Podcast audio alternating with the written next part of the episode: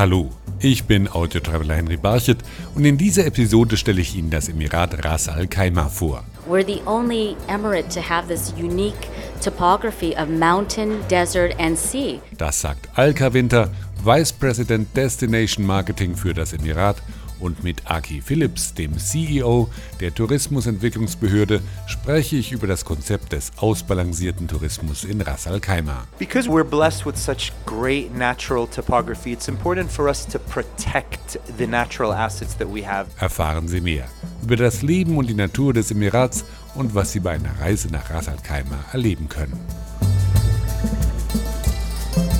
Sie hören eine Folge der Audio Travels mit Henry Barchet. Ras Al Khaimah ist eines von sieben Emiraten, die sich zu den Vereinigten Arabischen Emiraten zusammengeschlossen haben. 1972 trat das Emirat als letztes zu dem Verbund bei.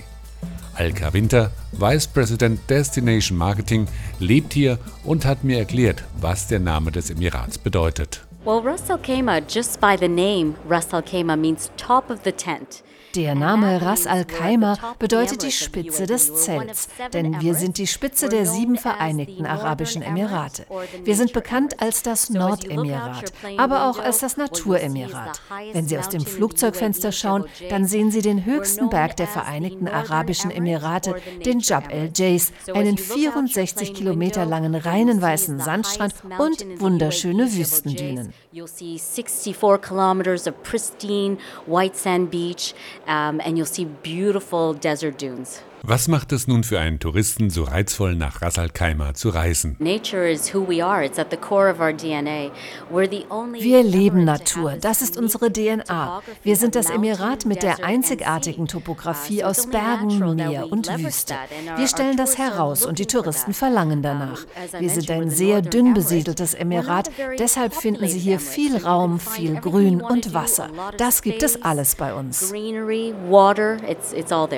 Wie kann ich den Naturaspekt erleben, wenn ich vor Ort in Ras Al Khaimah bin? We have the longest developed mountain trails in the UAE, which is which is brilliant. You can see a lot. You can see herds. Wir haben das längste ausgebaute Wanderwegenetz in den Vereinigten Arabischen Emiraten. Sie sehen Herden wilder Ziegen über die Bergkämme ziehen und sie treffen die Stämme des Emirats. Es gibt den Bergstamm, der immer noch dort lebt. Wenn Sie dort in die Dörfer gehen, werden Sie mit offenen Armen empfangen. Sie zeigen Ihnen dann einige einige ihrer Zeremonien. Sie können die traditionellen Gerichte probieren. Sie machen also eine kulturelle Erfahrung.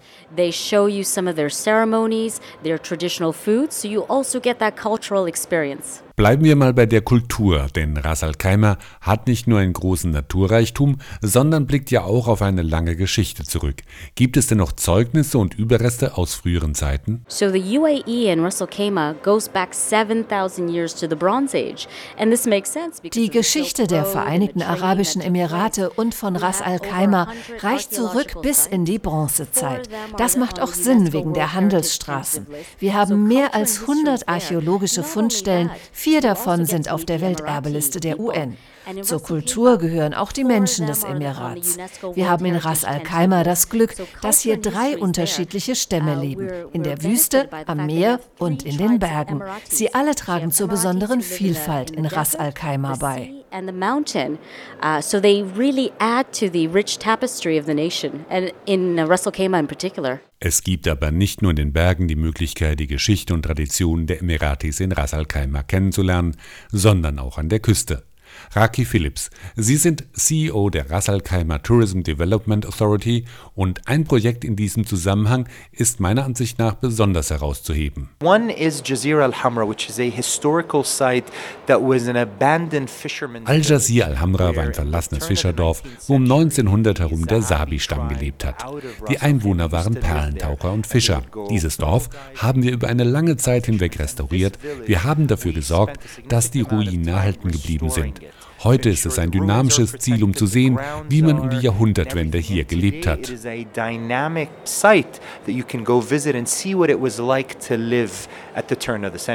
Alka Winter, es gibt ja noch ein anderes interessantes Projekt und das hat dann ganz gezielt das Perlentauchen zum Thema. Our attractions are also run by Emiratis. We have something called the Suwaidi Pearl Farm, and it's a pearl farm that's that's in the middle Unsere Attraktionen werden von Emiratis geleitet. Da gibt es zum Beispiel die Suwaidi Perlenfarm in der Al-Rams-Bucht. Uh, die ist schon seit Generationen im Besitz der Familie Al-Suwaidi. Sie zeigen den Besuchern dort, wie es war, nach Perlen zu tauchen. Bevor das Öl entdeckt wurde, waren die Perlen ein wichtiger Wirtschafts- und Handelsfaktor. Bis heute tauchen sie ohne Hilfsmittel nach Austern, öffnen sie und holen die Perlen heraus, um diese dann zu veredeln. Es ist eine tolle Erfahrung zu sehen, wie das Leben in den Emiraten früher war und wie diese Tradition bis heute weitergelebt wird. It's such a beautiful experience because you can see how Emirati life was and how it continues today. Vor dem Öl gab es also schon einen gewissen Reichtum in Ras Al Khaimah, nicht nur durch die Perlen, sondern auch weil viel Handel getrieben wurde. Gibt es denn noch weitere Zeugnisse aus dieser Zeit? We have 65 forts wir haben 65 befestigte Forts. Es ist einer der am besten geschützten Teile des Landes. Das musste er auch sein wegen der Handelsstraßen. Das höchstgelegene Fort, das Deya Fort, war die letzte Festung, die gegen die britischen Invasoren standhielt. Man kann sie noch besichtigen. Dazu muss man 200 Stufen hinaufsteigen. Heute ist es auch eine Event-Location mit Blick auf die Deya-Oase. Das Deya Fort steht auch auf der Welterbeliste der UNESCO. Man kann hier sehr gut die Architektur erkennen und wie das Fort konserviert wurde. Wenn es Handel gab, dann gab es wohl auch einen regen Austausch in der Region und das spiegelt sich ja dann auch oft in den Speisen wider. Ist das auch in Ras Al Khaimah so? Das Essen in den Emiraten ist von der Gewürzstraße beeinflusst. Es werden daher viele indische Gewürze verwendet. Zum Beispiel gibt es einen emiratischen Biryani, ein Reisgericht, das mit Kurkuma und Safran gewürzt wird. Die Speisen und Rezepte der Emirate spiegeln die umliegenden Regionen wider. Die Emiratis hatten durch die Lage Zugriff auf viele Zutaten, vor allem aus Asien und haben daraus ihre eigenen Rezepte entwickelt. Der Tourist, der nach Ras Al Khaimah reist, der bekommt hier also eine Art Gesamtpaket aus Natur, Kultur, aber auch Badeurlaub ist ja möglich. Raki Phillips. Sie sagen, Sie verfolgen im Emirat ein Konzept eines ausbalancierten Tourismus.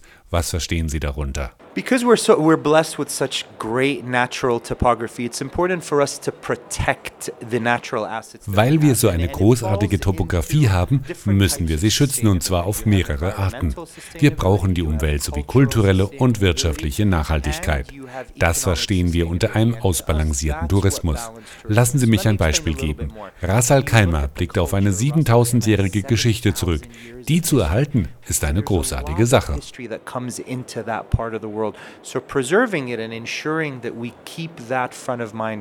Geschichte und Kultur ist aber nur ein Aspekt. Binden Sie denn auch Hotels und Resorts in dieses Konzept ein?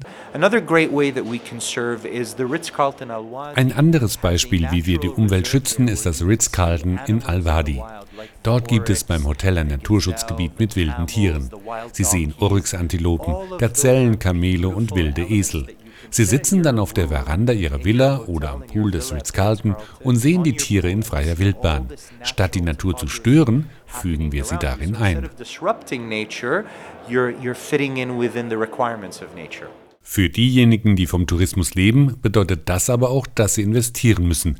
Wie attraktiv ist es für die Fremdenverkehrsbranche, sich in Ras Al Khaimah zu engagieren? Talk about sustainability and the importance of, uh, you know, protecting food waste and energy conservation, all of that. Nachhaltigkeit ist wichtig in vielen Aspekten wie Nahrungsmittelverschwendung oder Energiesparmaßnahmen.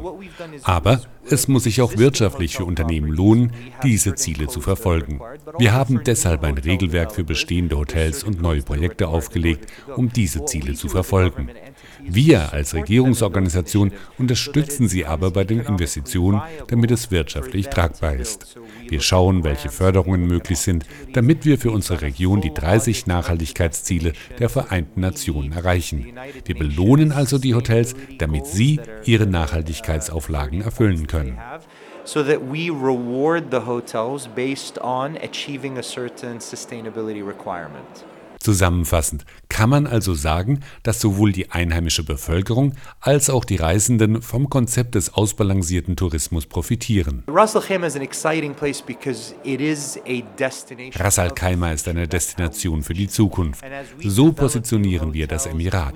Wenn wir neue Hotels bauen, dann konservieren wir aber auch gleichzeitig die Kultur und die Geschichte.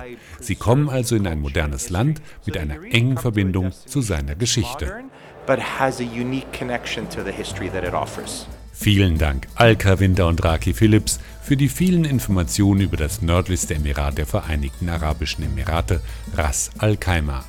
Wenn Sie jetzt Lust bekommen haben, das Emirat kennenzulernen, dann gibt es für Ihre Reiseplanung die Internetseite visitrasalkhaimah.com mit vielen Informationen, auch in deutscher Sprache.